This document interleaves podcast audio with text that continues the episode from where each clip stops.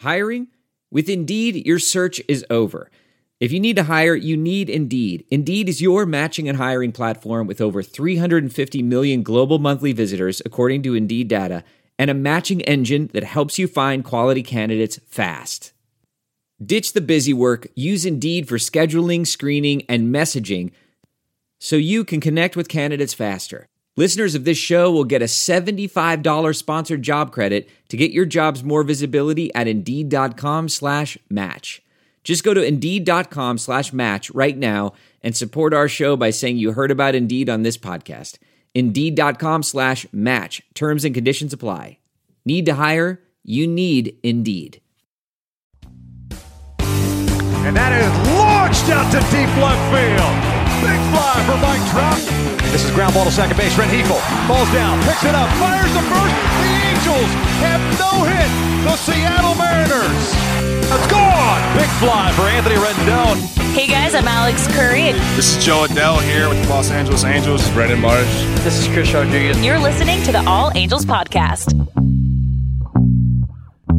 And welcome to another edition of the All Angels podcast. We are not locked out over here. We are still going strong for as uh, for as long as we can, at least. Uh, and in this episode, I have the pleasure to be reunited with Super Halo Bros, Mike and John. Guys, how you doing?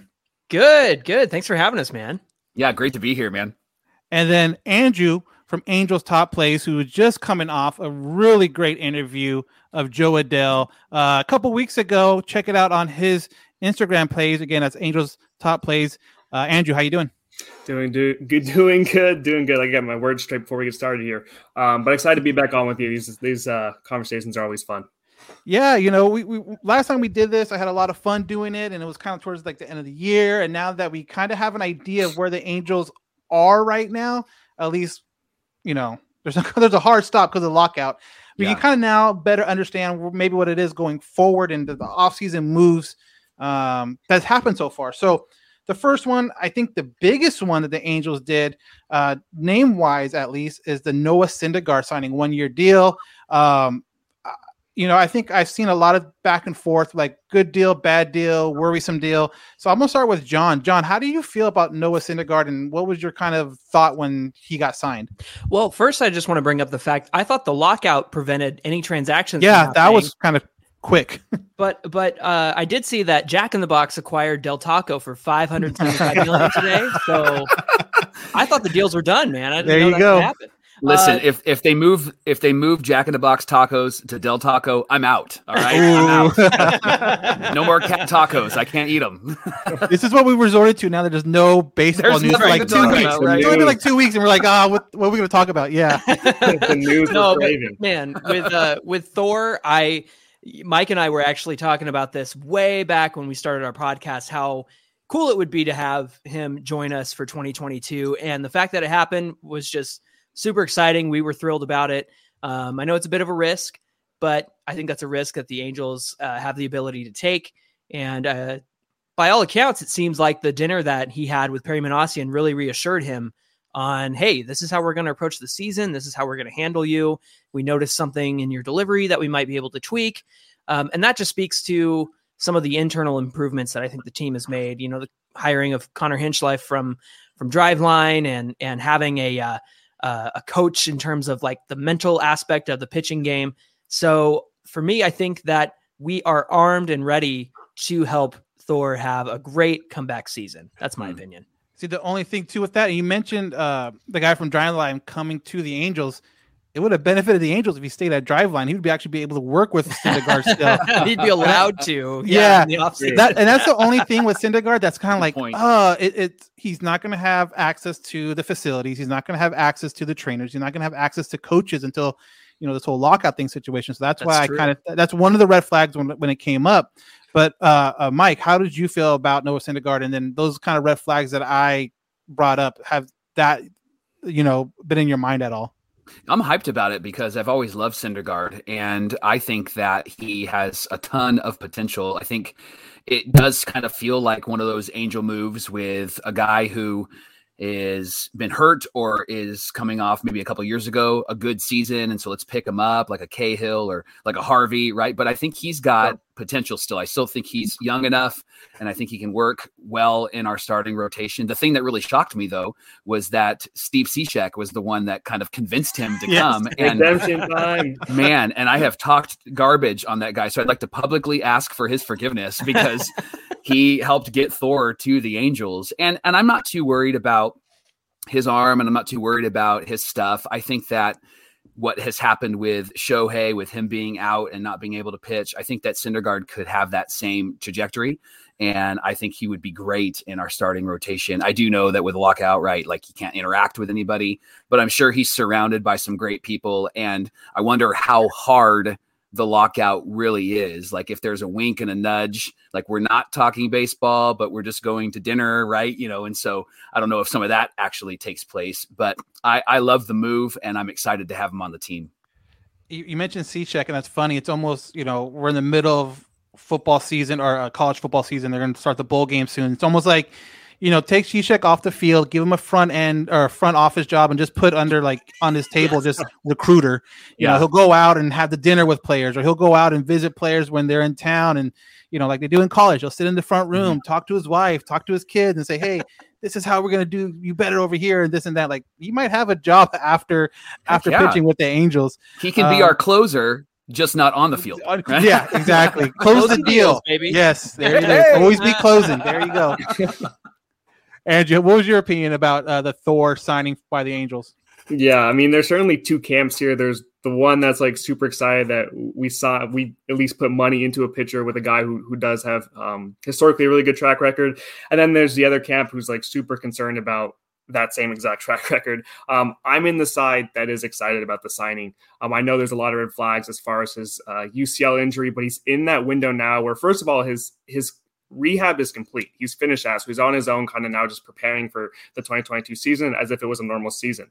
Um, I was hoping he'd get to get him a little bit more pitching last year, but he kind of ran through some of those hiccups that a lot of pitchers see when training Tommy John, where they're not quite ready.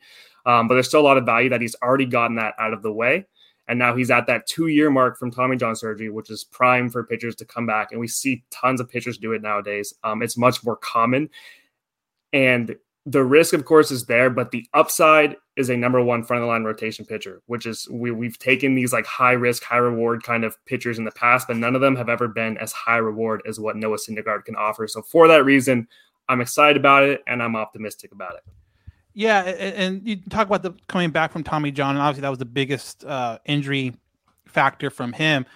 You know, and we saw it with Shohei when he came back from Tommy John, and the, granted it was the shortened season, and that was kind of weird by itself. But he even mentioned he struggled because he had to get through that mental aspect of let me throw as hard as I can, and I can trust that my arm's not going to blow out, or let me throw my breaking ball, and I have to trust that it's not going to blow out again. So Mhm.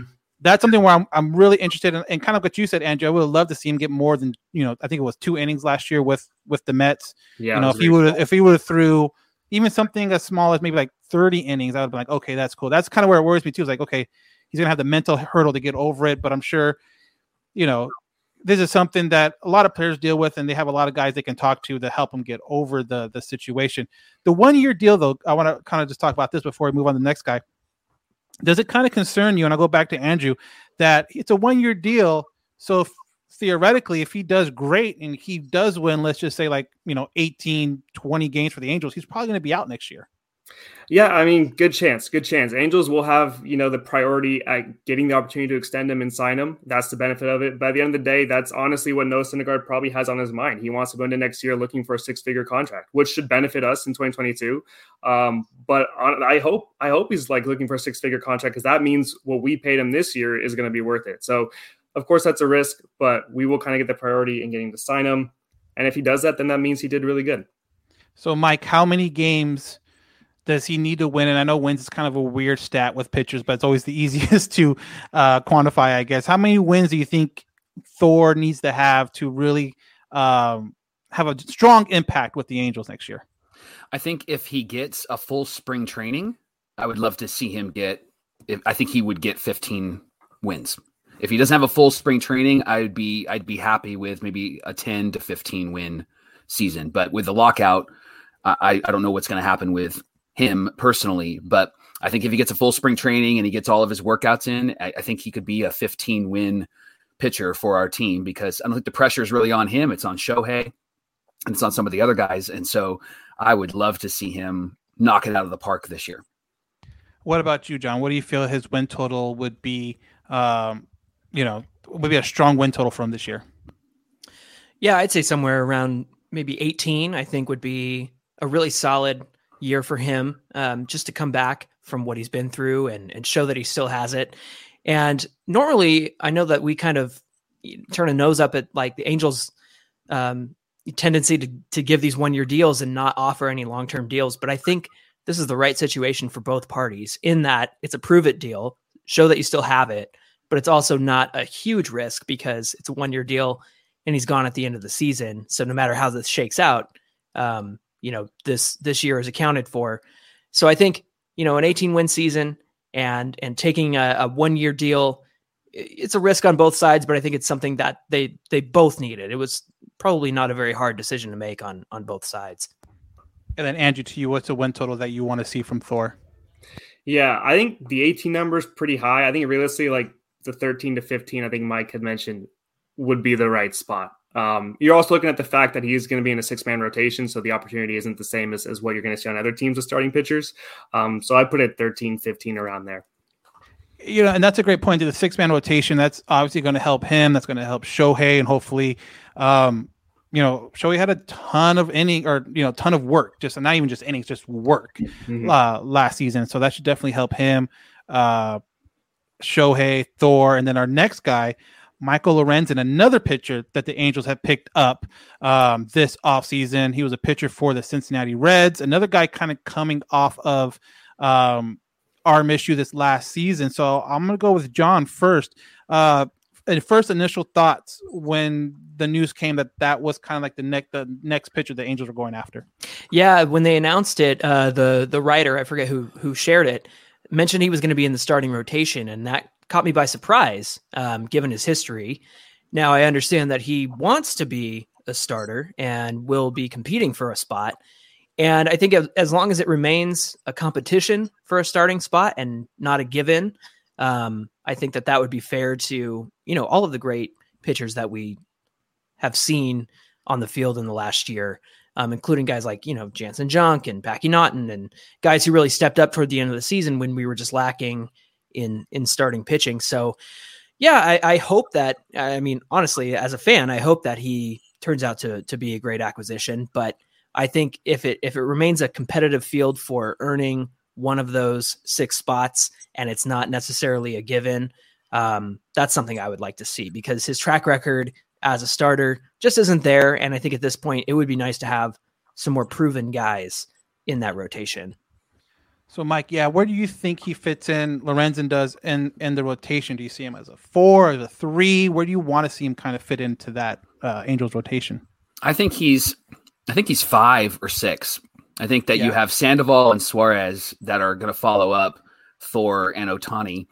I, I don't know. I have a, I have a high hope for him. You remember Kelvin Escobar when he came to the Angels, and we're like, well, I guess it kind of fits. I guess it kind of works. And then he had I believe it was like a 15 win season or something along those lines. I think that Lorenzen could surprise us. And as he gets thrown into the starting rotation, we know that Thor is going to prove himself. I think Lorenzen's going to prove himself. I think that he actually will come out of this year with at least maybe double digits in wins because he'll be the guy that's pitching against some of the some of the lower end pitchers. And if our offense can be what our offense can be, I think Lorenzen's going to be one of those guys that when you look at his stats at the end of the year, they're not going to be super impressive, but the, the impressive number is going to be, oh, the Angels scored eight runs a game when Lorenzen was on the mound. I think it's going to be one of those unique moments, right? So he might be like 17 and seven, right? But his ERA will be a high four, but Mike Trout hit 470 in those games, right? and so I could see him being that type of pitcher for us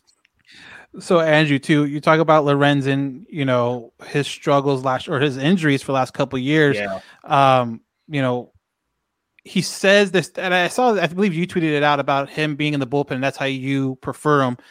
Obviously, it sounds like he's going to get a shot, but do yeah. you think he finishes the season in the rotation, or you think he finishes the season as a as a bullpen piece and like a long bullpen piece? Yeah, and I'm trying not to look to history because this has that whole demoted the bullpen by July written all over it, um, and I don't want to see that. Um, you mentioned his injuries last year, and that's kind of my concern is the durability. Um, he hasn't pitched over 100 innings since he was a starter back in 2015. Last year, he had the shoulder, and then he came back and had hamstrings. And then prior to that, he was kind of throwing 80 inning seasons. Um, and we know our Angels, as, as our track record, has been a lot of struggle with having durability, especially amongst our pitchers. And so that part kind of concerns me. Um, his potential as a starting pitcher is there. I mean, his stuff works and it plays. Um, I was kind of trying to like, I'm digging into his stuff, trying to figure out what, how do they see him as a starting pitcher. Um, I do trust Perry Minasian. Um, I think he has a better baseball brain than I do. As much as I like to play, you know, the armchair GM. we all do. Exactly. Perry Minasian, like he's got the good baseball brain. Noah Syndergaard said it. You look back at Michael Lorenzen in 2015, and when he was a starter, he was throwing his fastball 60% of the time. Like he really didn't have much of a pitch mix. You get him now when he kind of has emerged as, as a bullpen guy, just emerged as a more mature pitcher. Um, he's worked in a cutter and he's still playing with that fastball a lot more, but it's like more of like a 30% and 30% cutter and kind of a, just a more solid pitch mix. So he's more mature. Like I'm fine with giving him that shot. I am scared that it just doesn't pan out. Um, but again, like the hopes aren't that high. If he ends up being a bullpen guy, then it is what it is. But at the end of the day, he's hopefully filling in as like the number five guy in the rotation. And I think it's good too because I think Mike mentioned the other young guys that are in the rotation or were in the rotation at this year. Like sometimes when you're around the same guys over and over again, you kind of do lose that kind of competition aspect of it because you guys are buddies. Now this new mm-hmm. guy comes in, is you know maybe going to fit in that fourth, fifth, you know, sixth spot. So now there's a whole new guy in that competition, and maybe now that drives up uh, Michael, Michael's, you know, uh, uh, intensity. Same thing with Suarez. Same thing with you know uh, uh, Canning, even like the kind of the forgotten guy in all this too. So I think it's a big depth piece. But I, I like. You know, I I agree with Andrew when he was talking about the bullpen guy. If he could be like that long reliever towards the end of the year, it just didn't work out. But he can give you two or three solid innings. And as Angel fans, we all know there's gonna be plenty of opportunities um, mm-hmm. for that during the season. So definitely a guy that was another kind of you know high ceiling uh, addition by the Angels, but another uh, short term contract, which a lot of Angel fans knew that was kind of the deal coming into the season. Now going into the bullpen, uh, you know, obviously the big uh, question mark was how do you get the ball to uh, Iglesias? You know, he's locked down, but kind of getting into that point was always the issue. How do you get to that ninth inning or even sometimes even the eighth inning? Mm-hmm. Um, and the Angels really seem to kind of solidify that by signing Aaron Loup, uh, lefty from the Mets. Uh, had a great uh, 2021 season. Um, definitely a guy that can play that eighth inning role. Um, so I'm gonna go back to Andrew real quick. Andrew, when you saw that signing and you knew what kind of piece he is, how excited were you when you saw that he was coming to the Angels? Yeah, I was just relieved. And it's for exactly what you had just said. It's like knowing that he's our guy that we're going to be able to put there in the eighth or seventh if it's tight, and he's going to get you through it. Like last year, we didn't have we didn't have that guy necessarily. It was kind of just whoever the hot hand was. And then as soon as we put the hot hand in that tough situation, that hot hand went ice cold, and we blew the game. Um, so to be able to have Aaron Loup and know, okay, we put Aaron Loup in, and that's going to lead us to Raisel, and that's going to lead us to a win, is is just super relieving, and is going to be um, just no pun intended for sure. Yeah, they're gonna relieve, and I'm gonna be relieved. There you go. I think we all will be a little bit. So, John, um, how do you see that back end with the people that are there now? Um, obviously, there could be more moves after the lockout and all that stuff, but what what's on the roster right now? How do you see that back end of the rotation lining up for the Angels? I think you're going to see a situation where it might be somebody like Mike Myers in the seventh and Aaron Loup in the eighth, and of course Iglesias Iglesias in the ninth. And I think one of the issues we ran into last season was just overuse. Like we just, I mean, obviously when Raisel's coming out in the eighth inning because you can't rely on anybody else to to finish the game for you, that's a problem, right? And I feel like now if the workload can be spread out a little bit more, um, I think that's going to be beneficial to the entire back end of that bullpen. And you think about some of the uh, some of the guys who made a couple of starts and and came up and helped us out at the end of the season. I'm I'm thinking that some of those guys can figure into the bullpen as mm-hmm. well. Uh, think about like Jhonathan Diaz, who came in for Jaime Barria and finished out the rest of the game. And and I understand he came in to in relief, but it was essentially a start. And if some of those guys can figure into pitching an inning here or there. That's going to be really interesting moving forward. But one thing I noticed about uh, Aaron Loup, and when he was talking to the media, was like he said he felt very pigeonholed before the three man minimum, where he was only coming in to get one lefty out or two lefties out. And he actually seems to be a lot more competitive and a lot more excited to to be a gamer and to come in and and he said that you know hey if you need me to start I'll start. If you want me to go 3 innings I'll go 3 innings. If you want me to get through one inning I can do that. So seeing him say that and and talk to the media and and share just how competitive he is that's that's really something that's exciting to see for sure mm-hmm.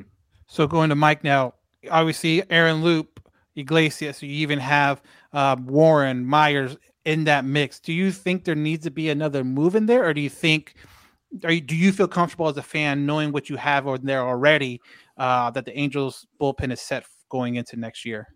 I like those four guys. I think that I'm going to lean more on having Austin Warren be your seventh inning guy than a Mike Myers. I think Mike Myers could come in in the sixth inning. And I think what we saw with Myers is that he did turn the corner after the second half. But I think that there were some moments that he just got overwhelmed by it. Maybe he was a bit hurt. He did do an interview, and after they gave him some time away, he came back, kind of cleared his head. I think you bring Myers in the sixth inning, and let's say he's the Mike Myers that we know he can be from maybe 2020, even before that. I think you're you're solid with him in the sixth. You have Warren in the seventh. You have Loup in the eighth inning, and then you've got Iglesias in the ninth. I will say, there's nothing like a Raisel Iglesias bases loaded, eight inning, five save. Absolutely. That makes you want to yell and scream and fist pump at home, right? right? But I know that that we're gonna have this guy for four years now. We need to protect mm. and and serve him, right? So we can't do that I, every day. yeah, no, exactly. No, I think once a season, an, that's max. Yes. Yeah. I think it'd be an additive if they win and got another arm. I wouldn't be mad about it, but I do think that as it is right now, those four guys could really be solid if our starters can only go five innings. Right. And then two, you know, between you and John, whoever's in that seventh inning role, you know, honestly, you can play the, the hot hand in that situation. If Myers has shown that the last three or four outings he's been on fire, then put him out there. And the thing with with Austin that I, I'm a little bit worried about, he had a great freshman year. You know, you always hear like the sophomore slump. You're going to have a book out on him now. There's going to be a better scouting report on him now. How does he now change? So, you know, I think in that situation, it, it'll benefit the Angels to kind of play the hot hand, not to pigeonhole this guy in the seventh, this guy in the sixth, or whatever. Just, hey, you know, uh, Warren had a great two outings last time. Let's put him out there again. And same thing with with Myers, and that would definitely uh, benefit the bullpen just to have that kind of variety. But it all, I guess, starts and ends with the Angels re-signing Raisel Iglesias, one of the you know, at, at the time of the trade deadline, he didn't get traded. Fans were okay with it. I was okay with it as long as they got this deal done. I feel like if they didn't get this deal done, there's going to be a lot of egg on the Angels' face because if you're not going to trade him, you need to bring him back. They met the Angels sweat. Angels fans sweat for a little bit. It wasn't one of those first, you know, three, four, five deals that you saw come across the, the the screen, but it got done. It got done right in the nick of time. Mike, how excited were you when you saw Raisel was coming back, like you mentioned, for another four years? I walked around all day with my arms above my head.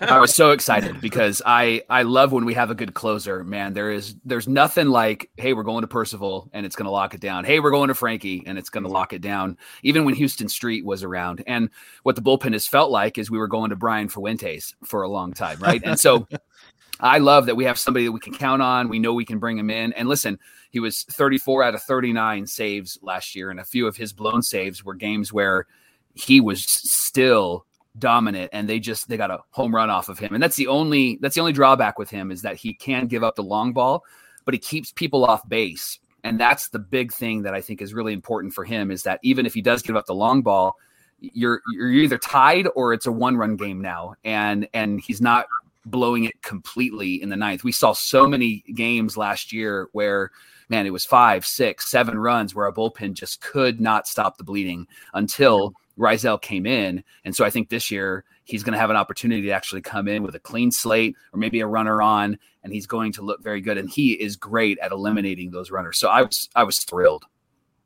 So the deal ended up being four years, fifty-eight million dollars. Uh, Andrew, was that kind of where you in your back of your mind? Did is that where you thought it was was going to be, or did you kind of have a different thought of what the what the contract might have looked like?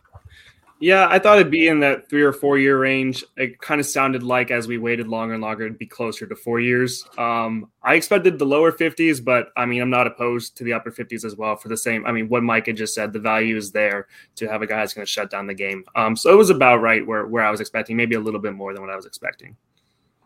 So let me go then to John.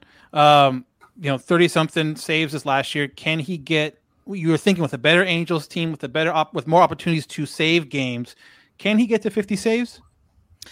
Yeah, unless we're, you know, Trout and Ohtani are having a game and it's 13 to 8. You know what I mean?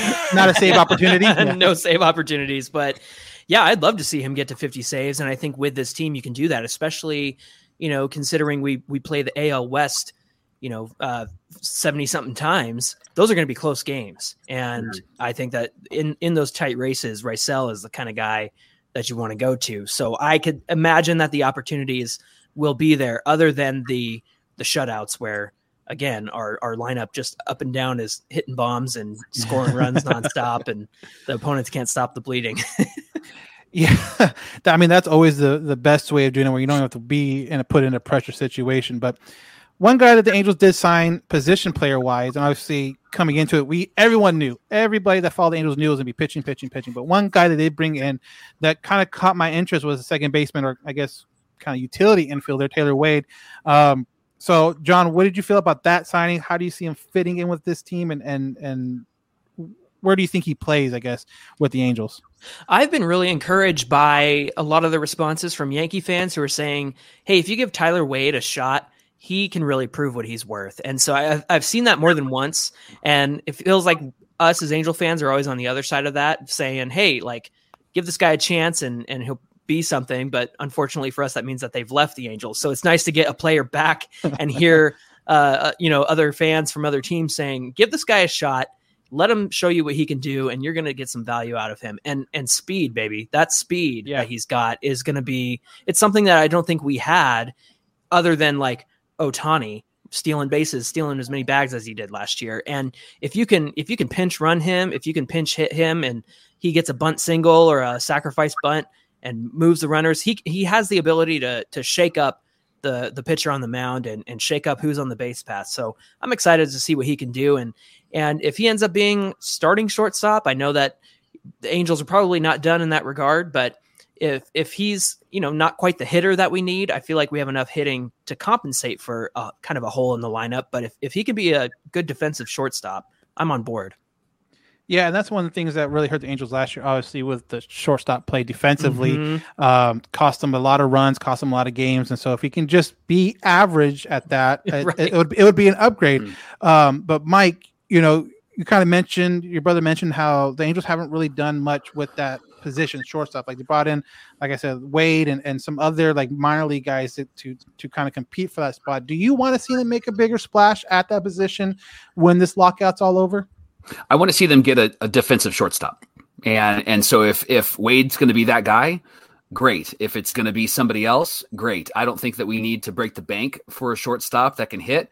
Like we joked, John and I joked about going full heel and signing Carlos Correa, right? but I don't heel think turn. that I don't think that we need him because we don't need the offense, and I don't think that he's great in the field. And so I, I want a guy out there like an Andrelton Simmons. I want a guy that you can count on that is going to get to the ball. He's going to turn the double play, and he's not going to make very many mistakes. And so, again, if it's Wade, awesome. But if it's somebody that's in the system right now or on the team, let's let's put them in there. And if there's somebody that we can sign for for a less amount of money, let's bring him in. But I don't think we should break the bank at all. So, Andrew, how do you feel about? There's been talks. I don't know how serious they've been or not, but the possibility of maybe moving Fletcher over the short and and using one of these one of these utility guys to play second. Do you like that move? Do you rather have Fletcher stay at second? It's like it's not broke, don't fix it kind of deal. How, how would you play that that middle infield for the Angels right now with what they have?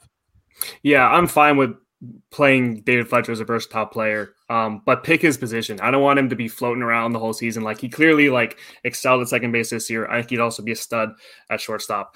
Um, so it kind of allows us to be more flexible in this offseason and trying to create that that proper defense. Um, and if it means moving David Fletcher is better overall for the team to shortstop, then I'd be on board with that. I want to talk about Spotify Green Room. Spotify Green Room is a live, audio only sports talk platform, which is free to download and free to use. You can talk to other fans, athletes, and insiders in real time. Perfect for watch parties, debates, post game breakdowns, and reacting to breaking news. All you need to do is download the Spotify Green Room app free in the iOS or Android App Store. Create a profile, link it to your Twitter, and join. That's it. It's that easy. So go ahead and check out Spotify Green Room. We have a brand new sponsor that you guys are going to love. SimBull is the stock market for sports that allows you to profit off your sports knowledge. On SimBull, you can trade stock teams like stocks and earn money every time they win. Use your sports knowledge on SimBull to buy low, sell high, and earn cash payouts every time your team wins. Join the over 7,000 early adopters who have started to invest in their favorite teams. Just visit dot com to create a free account and when you put deposit make sure you use promo code SD. Again, that's promo code SD to make your deposit risk free. Again, visit simbull.com, use promo code SD and your deposit will be risk free. That means even if you lose money, SimBull will refund your initial deposit no questions asked. Join SimBull and start investing and profiting from your favorite teams now. Yeah, so that's gonna be a lot something to watch. Like, uh, should be, a, and if they don't make another serious move at the infield position, it's gonna be a real fun, I think, competition to, to look out for spring training when that comes around. Mm-hmm. It's just who's gonna is it gonna be Rengifo? Is he gonna finally turn the corner? You know, um, is it Wade? Is it going to be uh, Stefanic with after his great um, AAA season? Is he gonna be able to prove it uh, in the major? So uh, it's gonna be a lot of fun to watch to see how that goes if they don't sign anyone else.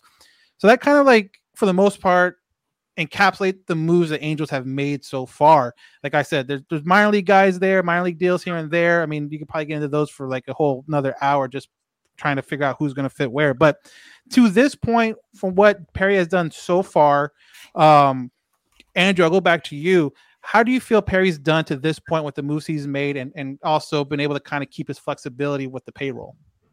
Yeah, I think he's doing a good job because you, you just said it's the flexibility with the payroll. I mean, we all want to go out and sign those like star pitchers, but the one pitcher isn't just what this team needs. This team needs multiple pitchers, and Perry Minasian's added four of them up to this point, four of them, three of them, um, which is exactly what we need. And he's also, you mentioned the minor league moves um, that he's also making, and that's part of it. You got to add depth. These teams that win the World Series, they don't go through the season without losing guys, and so you need to have those depth pieces as well that you can rely on um, to fill in for those spots. And so I think he's done a good job. There are certain moves that are keeping me up at night, and one is is Alex Cobb losing out on Alex Cobb. Mm-hmm. Um, and I don't know what happened there. I'm not sh- the deal he got um, basically was two years for $10 million. It's like a $9 million, $9 million, and then a third year option with a $2 million buyout. So 20 million guaranteed seemed perfect. Like that, that's like, I think was what I was expecting Alex, Alex Cobb to get. And I'm not sure why it didn't work out with the Angels. I thought it would be for a bigger move, maybe Marcus Stroman. Then Marcus Stroman went and signed with the Cubs. And I thought that was also a very friendly deal. So there's certain, like, if I could ask him questions, I would. Um, but up to this point, he's he's added valuable pieces at the same time as, as kind of revamping that front office as well. So he's definitely been busy. So what about you, Mike? How do you feel Perry's done so far at this point? Do you have like a grade? Do you have a grade for him? What, what do you think? I think if you look at it just as this year, I would say high C, maybe a low B, because there is some ambiguity in some of the signings.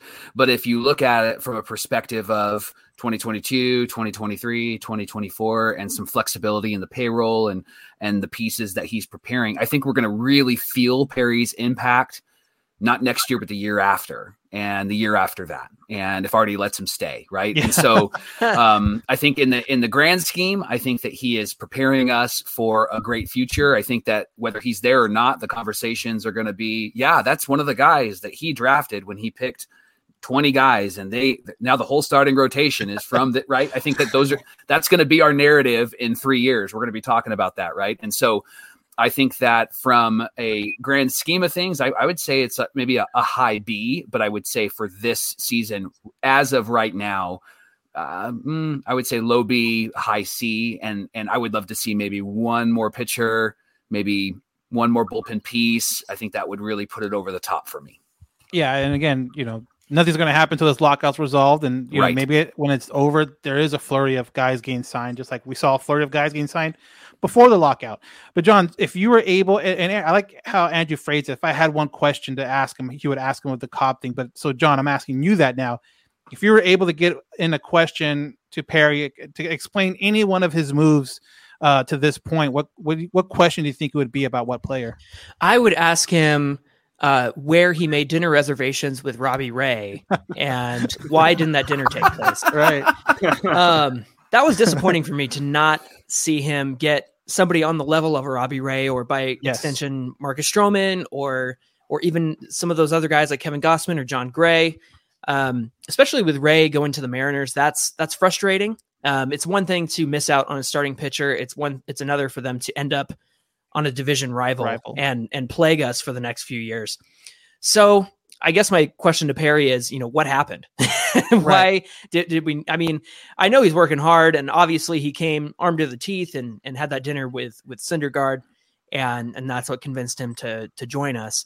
Um, but it is disappointing that we missed out on some of these signings, and I'm I'm interested to see. Okay, what's next? What happened? And and what's next? What are we? Where are we Hmm. going from here, Pear? Yeah. All in that's- Yeah, but yeah, I mean, you're out to dinner, might as well, right? Uh, but yeah, and that was kind of my thing too with, with like the Syndergaard signing. Is like I don't mind the signing. Obviously, you're not gonna not sign a guy because of this the the uh, qualifying offer attached to him, so you lose a second round pick. If for the right guy, you're not. It doesn't matter if like a uh, a, a Robbie Ray or, or something like that. I don't think it matters. The only thing that sucks for me is that I'm thinking, and we've mentioned before, if he does do well and he's out next year, then it's like unless you make a serious run into the playoffs mm-hmm. you almost did lose that second round pick for nothing. You Yeah. know, it, it's different if he signs a four or five, whatever deal. And if he does do that, then great. Then it doesn't, then all this is mute. But if he does bounce after one year, it's like, granted, second round picks are never a guarantee. But I've mentioned this on our last podcast. I'm just like, but it's a lotto ticket. Mm-hmm. You know, do you want that extra lotto ticket just just in case it does hit? You know, we're in the holiday season. People like to give out scratchers for you know stocking stuffers. I get that. you want exactly? I, I do too. I love them because you know and I but I never will- win. right? But I'll always take I'll always take one more just in case it's that you know fifty dollar one, just in Yeah. case. And I feel like that's kind of what it is. Like it's a scratcher. Like could it hit? Probably not. But hey, if it's if it does, then you look awesome. So um yeah, I was really frustrated about Rob, Robbie Ray. I just wish that was uh he would come to the Angels. I think it it, it fits so many needs, long term, short term, and everything like that. So you kind of mentioned him going up north to Seattle that was the biggest thing for the Angels this uh, this season. How the AL West, uh, how they played the AL West, and you know, in a vacuum, it does seem like Angels gotten better, but it also seems like the teams around the AL West um, are also getting better. So it's hard to judge where they're at. What is one move in the division, uh, Andrew, that really caught your eye um, to point where we're like, wow, this is going to be a tough division going into next year?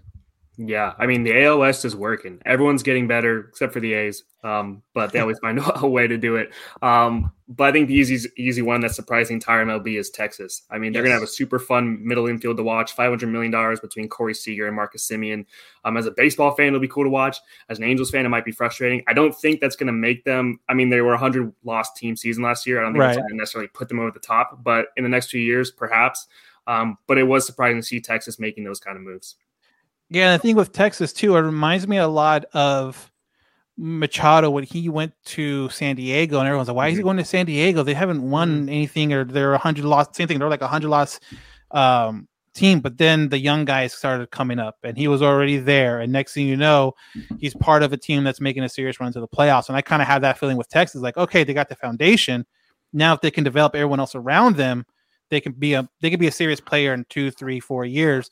And yeah, if they, they go from 60 wins to 75 wins, I mean that's a huge jump. So I mean they're moving in direct that right direction. Uh, same question to you, Mike. In the AL West, what move really stuck out to you? That the A's still have a lot of their same pitchers.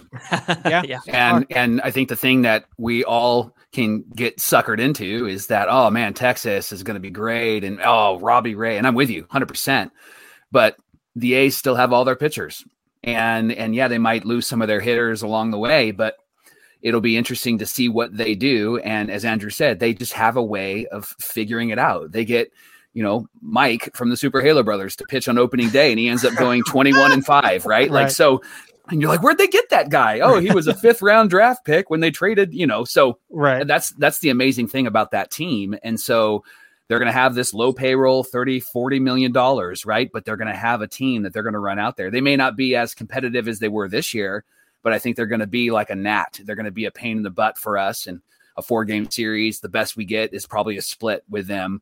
And that's what's been kind of historically with the angels and the a's.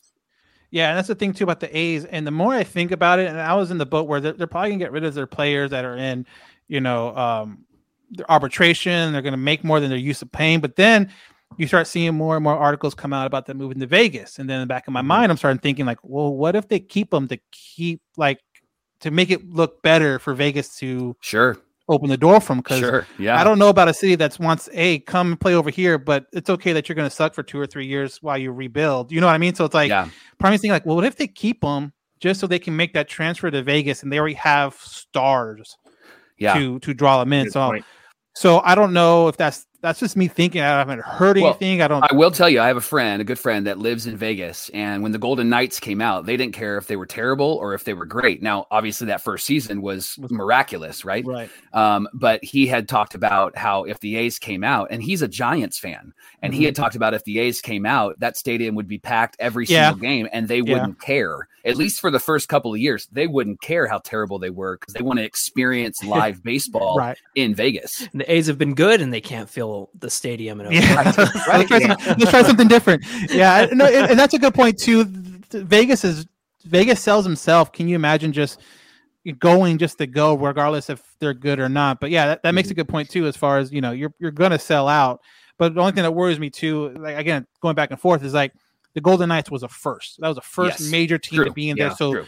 and so that was like a new toy. And then the Raiders come in. So now you have two new toys. Now when that third new toy comes in, now it kind of loses that varnish. And it's like, okay, well, are they winning? But it's Vegas.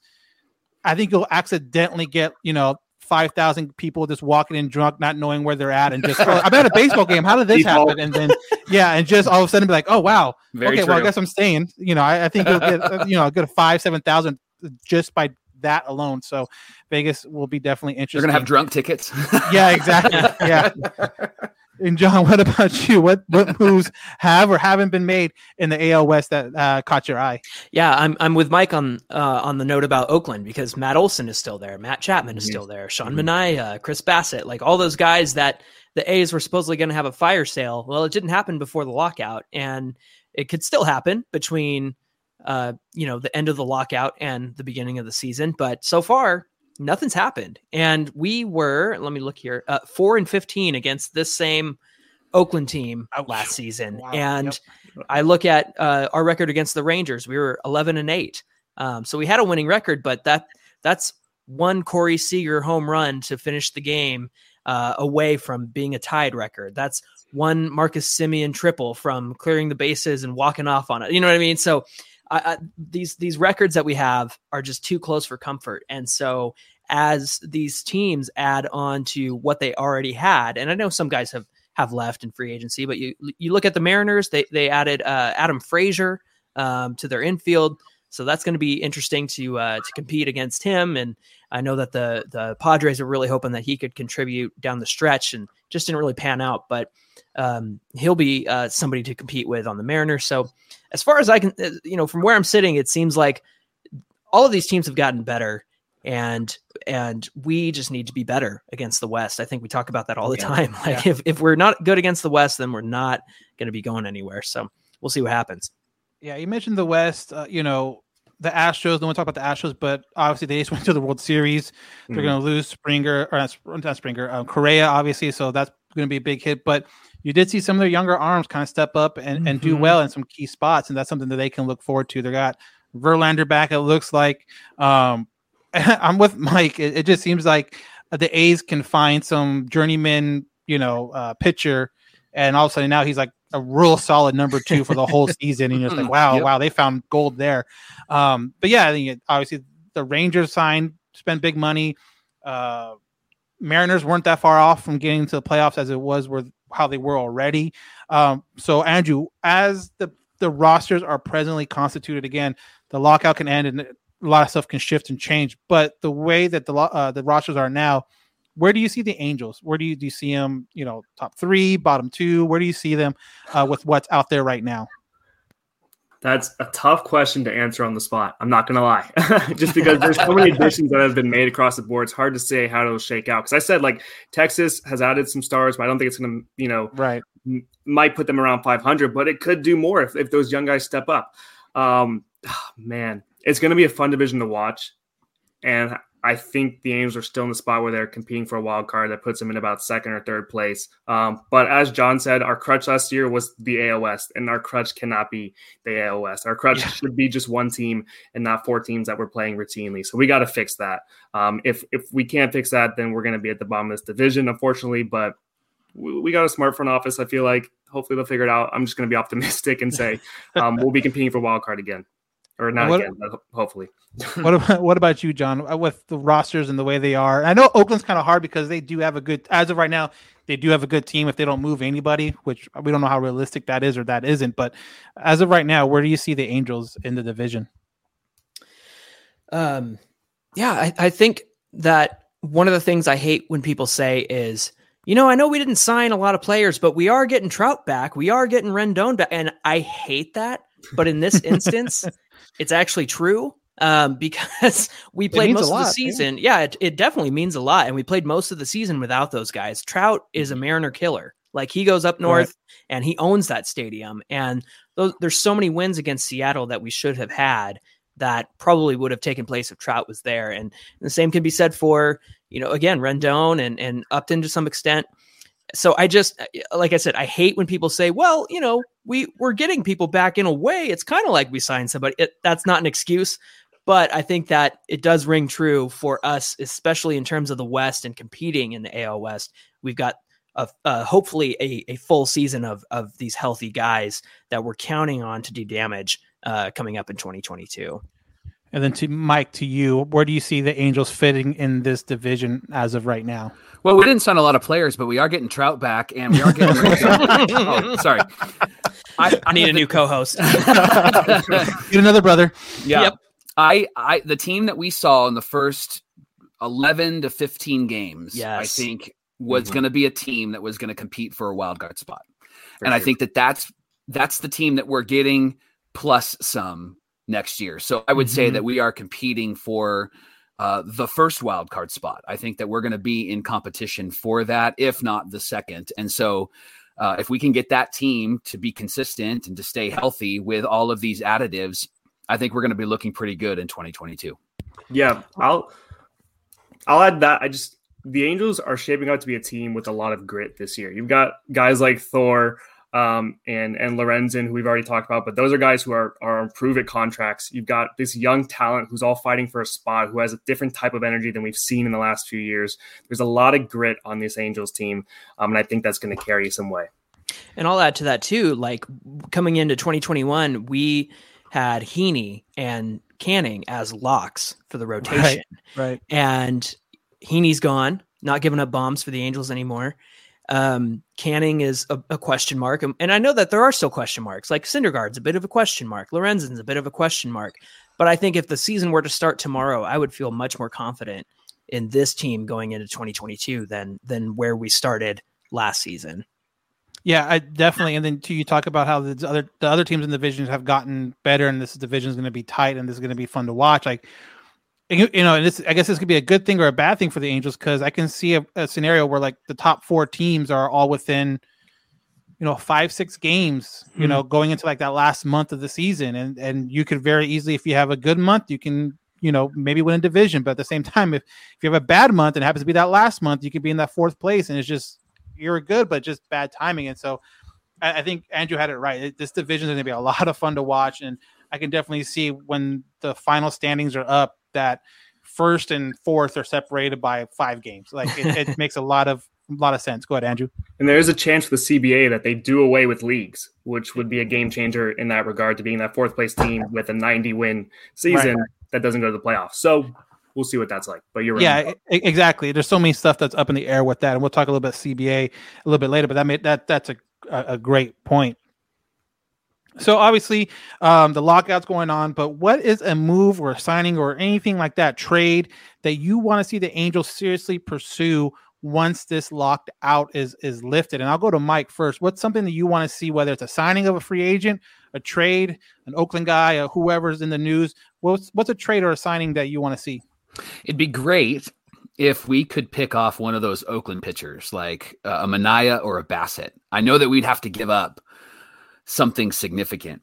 Um, I know that Luis Castillo from the Reds was uh, a part of the rumors as well, and that they said the price was high, and I think the price was probably like a Walsh or an Adell. And I kind of haphazardly said on our podcast recently that, well, you know, I would be willing to trade Adell, and then I, I watched the interview, uh, Andrew, with you and and Jo Adell talk, and I was like, I, I really Maybe like this guy, you know, like Oh, I know. I'm not going to give him up at all, right? You know, and so I, I would love to see them sign another starter, just simply because of the point that again, Andrew, you made earlier. Like Lorenzen has that uh, by July, he's in the bullpen, and so if we had a Rodon, maybe um, if we had somebody that came from the Reds that we wouldn't have to give up too much for. I would love to see maybe one more pitcher that we could count on in that starting rotation because then you've got Shohei and Thor, and then you've got that third guy, whoever it might be, Castillo. Let's say it's Castillo. And then you've got Suarez, and then you've got Canning, and then you've got Sandoval. And so you have an opportunity to really have a strong six man rotation. So it'd be great to see them get another starting pitcher, but somebody that isn't going to break the bank, somebody that isn't going to cost us. And I might be just shooting for the moon now. I, I understand that, but it'd be great to see them make that move. And maybe it's maybe it is a Rodon move. I know that he was asking for uh, a hundred million, and and so I don't know if that's something they'd be willing to do, but maybe a smaller contract with a a bigger AAV would be great for him in particular. And what about you, John? What's a signing or a trade that you you want the Angels to target coming out of this lockout? Okay, I'm going to give you my my wish list, and then Yo, I'm going to give Christmas you what. I think the Angels will do. so I've got I've got a split here. So actually looked at kind of the A's depth chart and saw that they they really have a need for um for an infield um, in terms of prospects who are ready to make an impact now. A lot of their infield is you know two three years away, four years away, and I know that the Angels have some some guys who could possibly make an impact now that would be appealing to the A's. And then I look at Sean Manaea and I look at Chris Bassitt, and they only have one year left. So I think that you could squeeze out a deal where you're not giving up an Adell or a Marsh or a or a Walsh or anything like that if if you had the right guys in the minors for the A's. So that's that's a route that I would be interested in seeing. Um, I think that there is a chance that you could convince Clayton Kershaw to come to the Angels because he's already local here. He's a family man. I'm sure he doesn't want to up and move his family uh, across the country or end up somewhere where uh, you know they're not comfortable because they're already out here. So that's a possibility. But if I had to give you my my realistic target that I think that Artie and and the Angels would do, I think it's Matthew Boyd. He just got DFA Yeah. from the Tigers.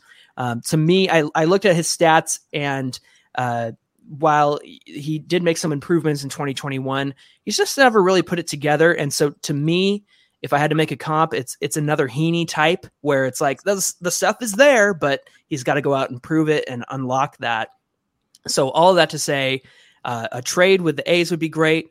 I think a Clayton Kershaw could be helpful. But if I had to guess what the Angels would do, I think it's it's the route of of a Matthew Boyd type. Hmm. And a Matthew Boyd too. You, you mentioned it, it. Is a flyer. You take a flyer out on the guy, Mhm. and if he clicks and he can be a solid number five, number four, then great. And you're not spending, you're not giving anything up. You're spending a little bit of money, but it's not going to be a deal where it's going to break you. So And that makes a he- that makes a lot of always sense. come up in in trade rumors. Oh, that was like um, two years ago when he like Yeah. first came up. Like people wanted him really bad, and were willing Yeah. to give up, you know, top prospects or close to top prospects. right. Andrew, what what what's on your wish list? What's on your Christmas list for the Angels coming out of the coming out of the lockout? Yeah, I'm going to add to the the pitching talk here because I don't think the starting rotation is where it needs to be yet. Um, I do have thoughts of Clayton Kershaw because I think he'd be a guy that would be there on like a two or three year deal. I think the Angels, like we've I for sure are looking short term deal. Um, and I think they're trying to find someone that's willing to take a two year deal. Um, would honestly be my guess, just based off the deal that Marcus Stroman got for three years. I thought that would have been perfect, um, but maybe it's it's even too much time. Um, so it's a short-term starting pitching deal. Um, some names that throw out there. There's names that I'm scared of, um, and that's like there's a handful of I used to be good guys out there with big names. Your Johnny Tomato, your your Jake Arrieta, uh, Yeah. Chris Archer, who played for Joe Maddon. So it seems like it's Yeah, picture perfect yeah. scenario to end up on the Angels. Those are guys I'm scared of. Um, but then there's also some guys out there that I wouldn't be mind taking a flyer on. There's um, uh, Zach Davies, Danny Duffy, uh, Carlos Martinez. Um, just some guys who are. Danny Duffy had a great year. If he passed, and then some guys that kind of had some some solid history, but then an iffy last year or two. Um, but definitely, definitely adding to that starting rotation. Um, and there is a Mr. Carlos Correa still available, which I don't think That's we the dark side, with. floating out there. Yeah, exactly. I'm here to scare people, and that's it. This is the part I'm going to cut up and put at the uh, the preview part on, on the on the Instagram. You can mute me now.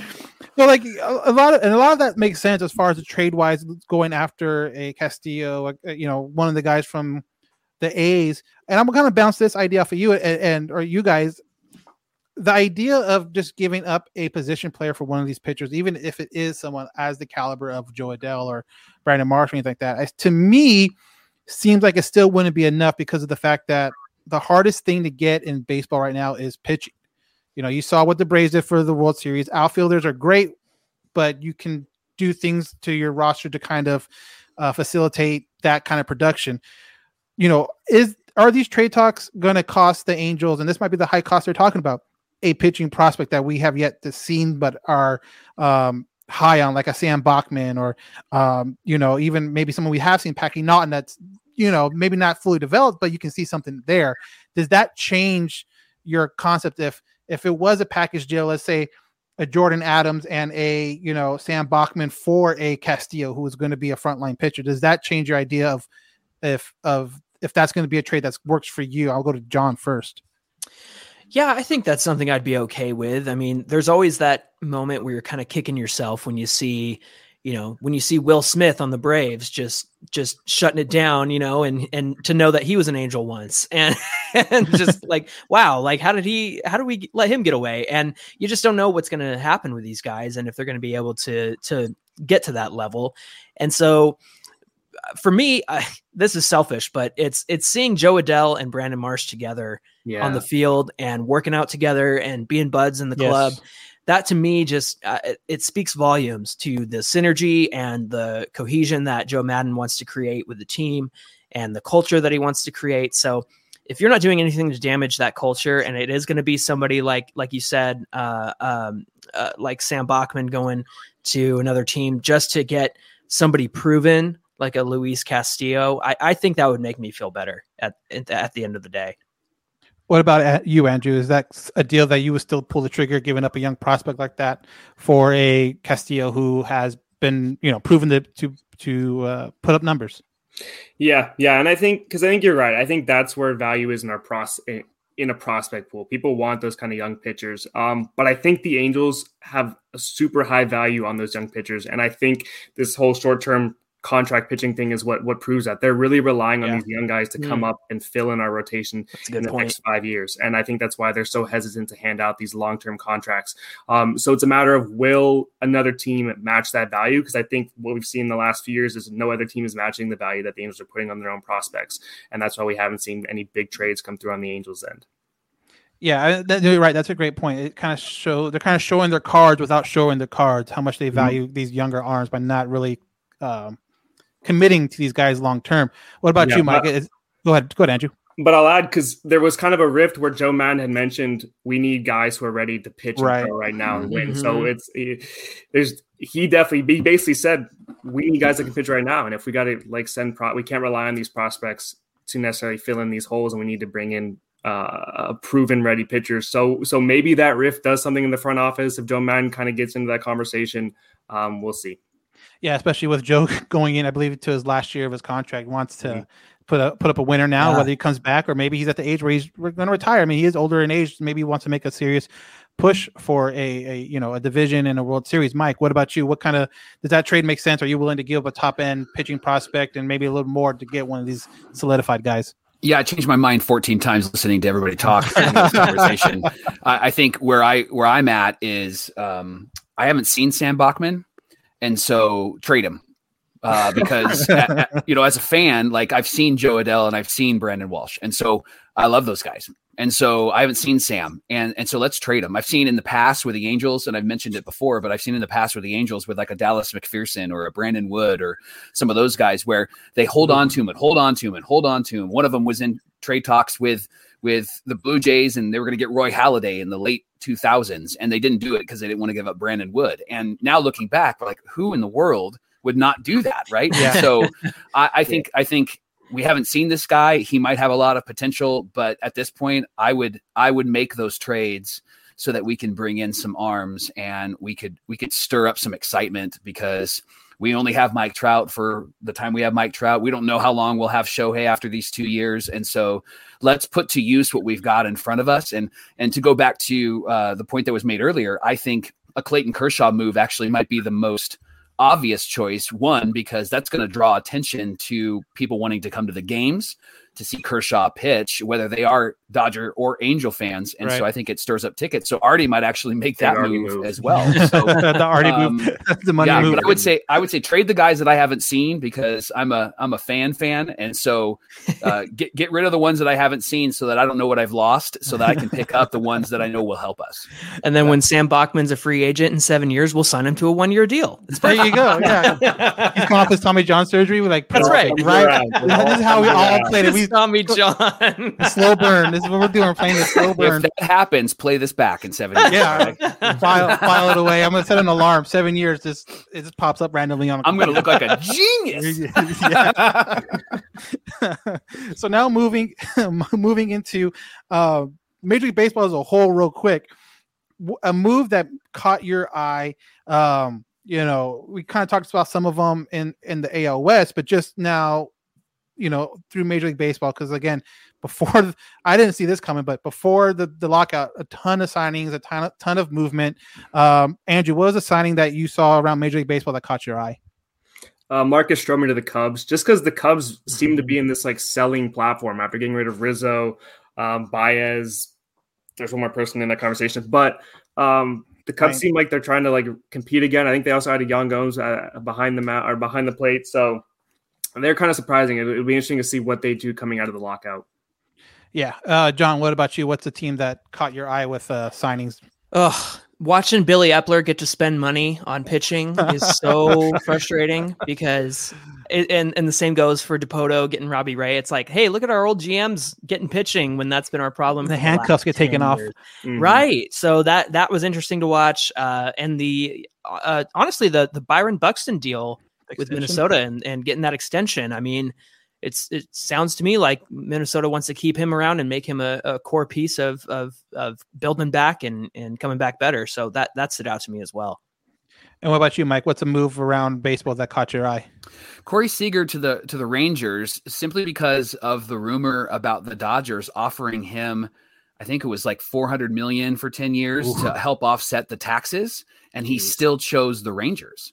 And so if that's legit that causes me to go, huh, I wonder what caused him to do that. And maybe it was the trade for uh, Trea Turner and and Yeah. so maybe he felt pushed out, I don't know, but um, there was a, a great tweet the other day that said, We're going to show our grandkids the starting lineup for the 2021 Dodgers. Yeah. And our grandkids are going to go, Did they win 162 games? Because that team was remarkable. Yeah. And so I was really shocked at the fact that he actually left and, and good on him. I think that that's fantastic. The other thing that I noticed was the Marlins actually making some moving. moves Yeah. and and signing some players, maybe not significant contracts in baseball terms, but for them, it was significant. They're making some commitments, and so good on them. Hopefully, they can actually improve because they had that 2020 uh, 2020 run to the playoffs, which was pretty rad to see. And so I'd love to see them compete uh, in the National League.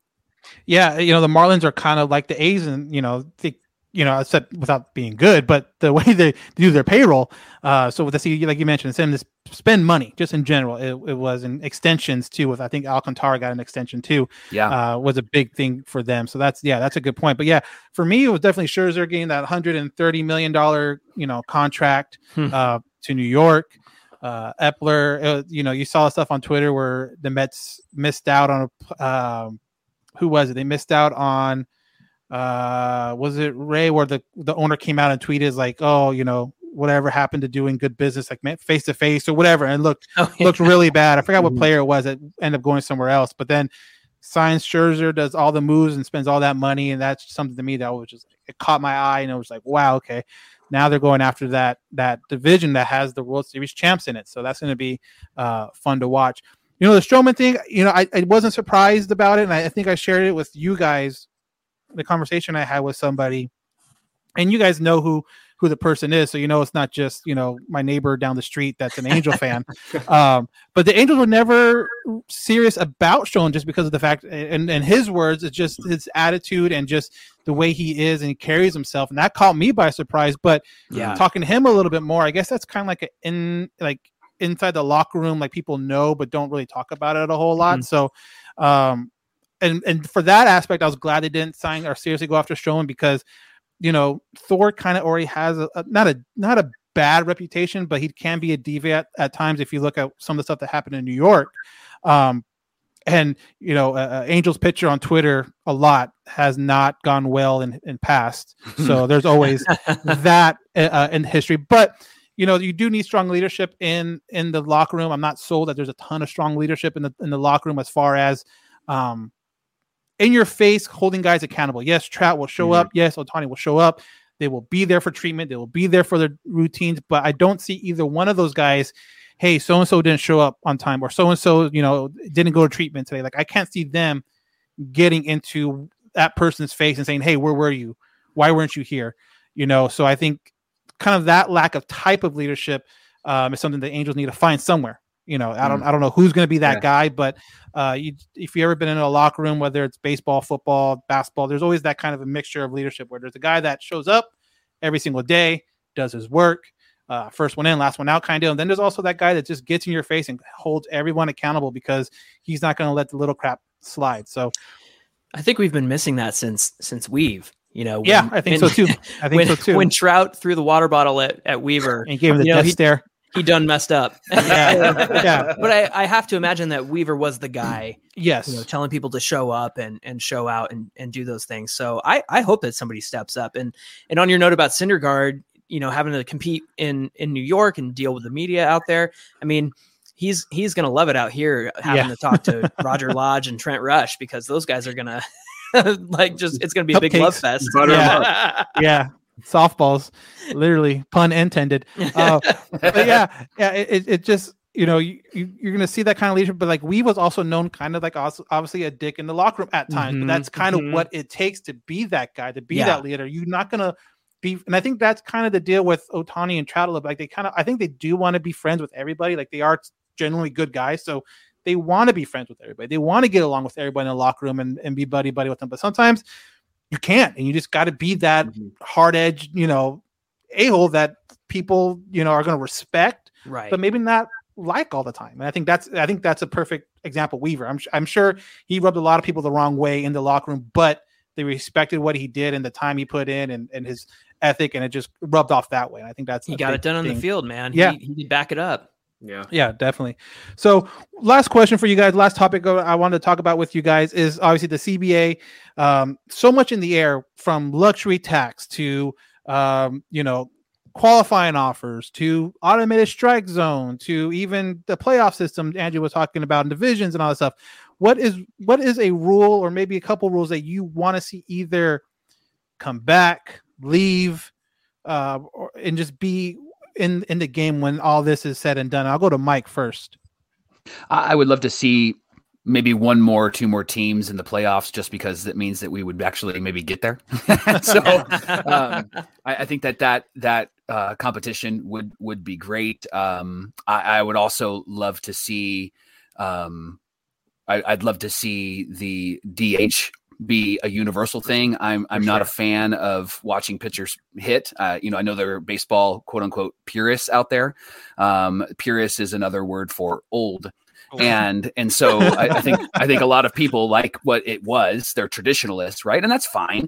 But I think moving things forward, and if you want to get more excitement on the field and you want to have more offense, I think you got to have a DH. And I think it's a nod to the players because then now every every team is going to need one more person in their Mm-hmm. lineup. Right. And and I think you're giving another opportunity to hire somebody. You're getting another employee, right? So Right. um, I'd love to see those two things happen. Yeah. What about you, John? What's a rule or rules that you either want to see come or go um, when the CBA is all signed? Well, piggybacking off of what Mike said about the universal DH, I think that Shohei is opening up the door to see a lot more two-way stars in the future, and Mm-hmm. that's something that we didn't really talk about with Lorenzen is his ability to swing the bat to some extent. Not not quite on the level of Ohtani, Right. but um, I think that Ohtani is setting the precedent for the game moving forward and having more two-way stars and I think the DH only adds to that. So if you're able to do that in the National League, that's that's 15 more teams where two-way stars can can thrive. But for for to answer your question, I I want to see some measure of umpire accountability. I don't know what that looks like, but Right. I, I I mean, if they one of the pitches that I think ownership presented to the players was using WAR to determine the value of their arbitration deals. And if if that's something that the players or the ownership wants to do, I think that we need to apply those same rules to, you know, with the umpires. And and there's umpire scorecards out there. There you can you can clearly see how well these umpires are performing. And I think that there needs to be some accountability in terms of how well they're handling games. Whether that's hey, you're you're not going to be on the ESPN game, or hey, you're not going to do the World Series. Um, I think at the end of the season, you can you can quantify how well your best umpires have done instead of just saying, "Oh, you got this game and he's got this game." I think that there should be some accountability there, but I know that also involves the umpires union, and that's a whole other wrinkle to to the to the problem. And then uh, finally, I think um, a salary floor of of a hundred million dollars. I think that's going to help teams be competitive. I think having a roster that's worth one Max Scherzer can't fly anymore. um, and and I think it's going to keep teams from from tanking, and they're going to have to add talent to be competitive and and stay in the game and and try to climb those standings.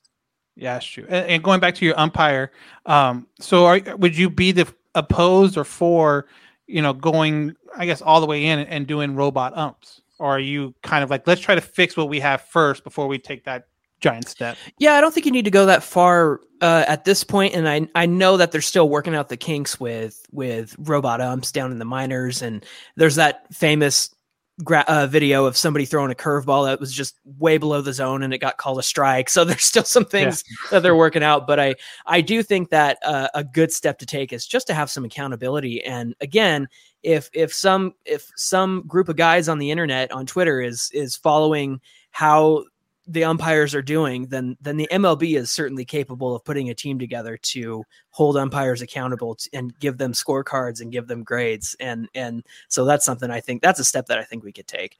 Or just hire ump uh, scorecard and just there Yeah, you go. You're part of, we'll, put- we'll put you under the, the care of. MLB yeah. MLB uh, uh, umbrella and then done. You can just wipe your hands. Okay, cool. Let us know what you find. Hire Uh, those guys. yeah, it, that Twitter page was so much fun this past It year. was. Oh, it was a lot of fun. I, the I look forward to umpires the and next you knew season. They- Yeah, I look forward to the next morning going and looking it up Twitter. Okay, did they put out the report card from last night because I feel like it was a Mhm. bad zone? Was I So- right to be mad last yeah, night? yeah, yeah, exactly. was, was- was it a good zone? Was it a bad zone? Yeah. So Andrew, what about you? What's a, what's a rule that you want to see in or out of uh, when the CBA comes uh, finalized? Yeah, I've got a handful. I agree with mo- like pretty much what you guys had just said. I do like the expanded playoffs more so to get rid of the one game wild card. Um, sure, they're fun and maybe I mean they're fun, but I don't think any team season should come down to one uh, like a single game series in baseball where you play 162 games. Yeah. I mean, you saw the Dodgers almost lose the wild card game, and they were one of the best teams in baseball last year. They shouldn't have lost that game. They almost did, even though I was rooting for them to lose. I wanted them to lose to the Cardinals. The principle of the matter. exactly. They shouldn't have even been in that situation where they were that close to losing.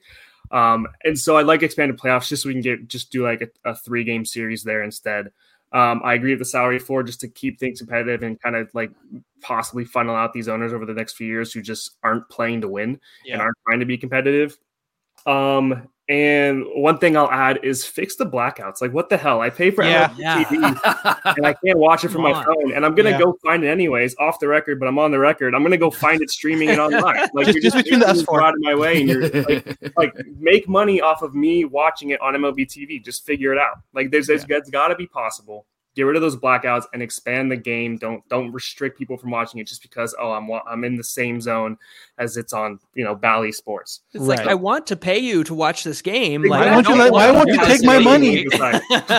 Listen, guys, if Andrew disappears tomorrow, we'll know why. I'll be like, Andrew, can you repost this? And I get nothing. I'll be like, oh no. it's a Rob Yeah. Manfred meme with him just going. Yeah, exactly. Andrew's been blacked out. found you. Yeah, Yeah, yeah, yeah, I'm his face is gone. bounce Yeah, off the web for a bit. Yeah, exactly. no, and, and I've said that before too. And like what I do, what you guys do, whether it's you know the, the Instagram page for Andrew or, or the podcast for you guys, Mike and John, you know, in, in, in a small way, we are trying to build baseball and trying to get to a broader broader audience and get people into it. Mhm. But the MLB can do so much more Agreed. you know, like we can do a little bit here and there, obviously, but like if MLB just like something as simple as like Andrew said, lift those blackouts, that would do more for the game than you know so much. You know, I think even more so than fixing tanking or fixing the the pay for or anything like that. Like Mhm. if they were just to get rid of that, and it seems like such an easy fix. I mean, this game would grow so much more. And I just, I- you're right. I just don't know why why they want to take our money. Why can't I, you know, go out and then you know and hang out somewhere and then have it on my phone or or you know for me especially we went on vacation we went to hawaii a couple, uh, last year and like like hawaii's blacked out from the angels i'm like that's I'm- i'm a five hour flight away and i still can't watch the angels because they're considered blacked out on my phone i'm like stuff Yeah. like that like i, I Yeah. don't understand it and i just feel like that would be so much better um so much better for the game in general. So much, so uh, yeah, it's just mind boggling. One rule that I, I felt, and, I, and I'm going to talk about real quick. I'm going to get you guys' opinion. The runner on second base for extra innings. Obviously, this has been a thing that's been going on for the minors for a long while. Major League has just done it for the last couple of years. Doesn't happen in the playoffs, which I am really glad that doesn't happen in the playoffs. But Yeah. how are you? This is my opinion. I want to know if you guys agree with it. I'm okay with it in the in in the regular season because as a fan, I don't want to see a, a seven, 17 inning game where my bull, bullpen gets blown out, and now it might cost us. Um, even if we win the game, might cost my team three games because um, they just don't have the bullpen arms, and now they're bringing up guys that probably shouldn't be brought up. So I'm okay for that. It seems a health issue, but as long as it doesn't work its way into the playoffs, I'm okay with that. Uh, Andrew, what do you feel about that rule in particular? Yeah, and I think I mentioned this before, I'm still in the same spot. Give it three innings to sort itself out. If it doesn't, 12th inning, okay, now you start putting guys on second and just try to wrap the game up. What about you, John? How you feel about that rule? Yeah, I'm with Andrew on that one. Like let it let the game go into the 12th or the 13th because you know there's still that anticipation like oh what's going to happen and and extra innings is fun especially if you can get a walk off. Um so I I don't hate the rule. I do hate it when it's like the 10th inning and and Yeah. they've already got somebody out there and and you know it's it's Albert Pujols on second cuz he was the last one up. And like great. Let's go to the let's go to the let's go to the 11th. But yeah, Yeah. I'm I'm with Andrew. Let's let's let it play out a couple of innings and maybe by the 12th or the 13th that's when you bring out that second runner. What about you, Mike? I'm with you, Daniel. I think that you bring them out immediately, um, not in the playoffs, but I think in the regular season. I college football comes to mind as I think about this when they go to overtime, right? Everybody gets a, sh- a shot at the Shot. end zone, and then if it's like second overtime or third overtime, then it just becomes two point conversions. And if you fail, you're done. And so I like having somebody out there. It raises the intensity. If you're going to draw in viewers, it causes you to lean in a bit. And I know for me, because the Angel bullpen was just a mess last year, it caused me to pay attention and and and I'm you know I'm rooting for Raisel to come in and just pitch you know the tenth, eleventh, and twelfth inning. But I, I like it because it, it it it sped the game up a bit and it turned up the intensity. And you need to come through, which is why we you need a strong bullpen in the MLB. Great guys. So the lockout's going on. So John and Mike with the Super Halo Bros, what are you guys doing uh, moving forward? Is there anything we can look forward to, or what's going on with your guys' podcast right now? Yeah, we've just been doing a lot uh, on social, just trying to you know connect with fans and and uh, our listeners there. Um, some people shared their Spotify Wrapped, which was really cool to see that. Like, hey, we we were part of this, these people's season this year, and they and they really spent a lot of time with us. So that was exciting. Um, uh, we're part of Around the Diamond, which is a great group of of guys who love making baseball content, and they're also younger than me and Mike, so they're helping me with things like TikTok and learning how to do Instagram Reels well. so uh, yeah, we're gonna be we're gonna be uh, expanding our social presence onto onto TikTok and and uh, of course Facebook. Uh, but you can find us at Super Halo Bros on Twitter and Instagram for the time being. And then for some of our shows, we're going to be doing a lot of content, you know, that's not necessarily timely or or late breaking news, um, unless there is news, which Right. there probably won't be for a while. Um, so we want to take some time to just kind of go over the the season and and take a look at the highs and lows, and then I know that we had a we have a full show planned for for Shohei and and what he's meant to the game. So we're excited about some of the content we have. So we'll be around a few more weeks, and then the holidays will hit, and then we'll take a break, and then come back strong in the uh, in the new year. So that's what we have looking forward to. 2022. What about you, Andrew? What are you doing with Angels Top Plays right now? Yeah, trying to just expand on some of the new features on uh, Instagram. I posted my first reel today that I had made. Well done, Um, sir. Congratulations. I'm trying to play with that feature a little more um, and doing more lives. Like I said, I've got this Yes. new microphone. Y'all can hear it, which is sweet. Yeah. Um, and, and being able to use that and just connect with people more. I think in this loo where we've got just no baseball whatsoever, um, uh, fans are just kind of want to just crave talking about baseball, talking about where the Angels are at and where baseball overall is at. So I'm hoping to use kind of that um, more. And then I'll be on Twitter just posting whatever comes to mind. yeah, just random thoughts. That's that's hey, that's what Twitter's for, I guess. Sometimes, sometimes it's good, sometimes it's not, but hey, it's, it is random sometimes. Uh, no, that's great, guys. Again, I, I'm a fan of all of you guys. You know, Mike and John, I love listening to your guys' podcast when I'm Mhm. uh, on the on the road and and, and Thanks, man. driving and stuff like Yeah. that. And and Andrew always look forward to our talks because you you are you know you are definitely in tune with everything going on. And uh, your first interview out of the way with with Jo Adell was went great. So hopefully So we'll see good. It more of that fun. It was super fun. hopefully we see more of that going through and then also raising the money for uh, his foundation during that process was also really cool Yeah. to see and That was and, rad. uh, that was a great time so um obviously this is probably going to wrap up our last podcast for the year um unless kind of like what john was saying unless something crazy happens between now and and the first The lockout Um, is over. right exactly unless something totally crazy happens um but i just want to say merry christmas to you guys happy holidays to you guys yes. um, safe travels if you guys are tra- traveling anywhere. But again, I want to thank you guys for jumping on um, and kind of didn't turn into quite event session like we thought originally, but it still worked, turned out really well. And, and there is definitely some positive um, going on right now with Angels baseball and some of the signings they made this season. So all in all, not too down, I guess. Definitely, Lot- yeah. The uh, the sting of Stroman signing with the Cubs has, has worn off since last week. So Wait, this was supposed to be a vent session. Let's start over. Take it from the top. Yeah. Get one more hour in. Or four. All right, guys. Thank you very much. I am Dan Garcia, and this has been another edition of the All Angels podcast.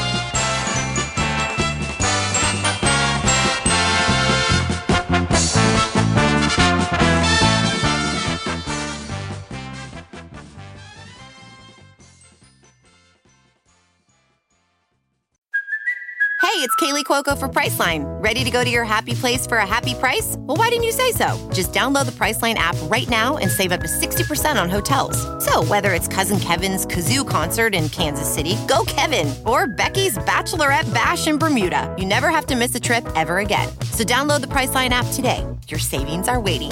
Go to your happy place for a happy price. Go to your happy price, Priceline. Ophthalmologist Dr. Strauss has seen firsthand how the metaverse is helping surgeons practice the procedures to treat cataracts. Cataracts are the primary cause of avoidable blindness. He works with a virtual reality training platform developed by Fundamental VR and Orbis International to help surgeons develop the muscle memory they need. The result? More confident, capable surgeons. And even more importantly, Patients who can see. explore more stories like Dr. Strauss's at meta.com slash metaverse impact. Professional welder Shayna Ford used VR training developed by ForgeFX to hone her skills as a welder. The more time that you spend practicing it, that's what separates a good welder from a great welder. VR training can help students like Shayna repeatedly practice specific skills. Virtual reality definitely helps because the more muscle memory that you have, the smoother your weld is. Explore more stories like Shayna's at meta.com slash metaverse impact.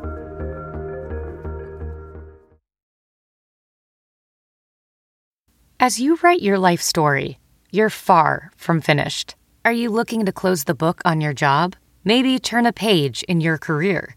Be continued at the Georgetown University School of Continuing Studies. Our professional master's degrees and certificates are designed to meet you where you are and take you where you want to go. At Georgetown SCS, the learning never stops, and neither do you. Write your next chapter. Be continued at scs.georgetown.edu slash podcast.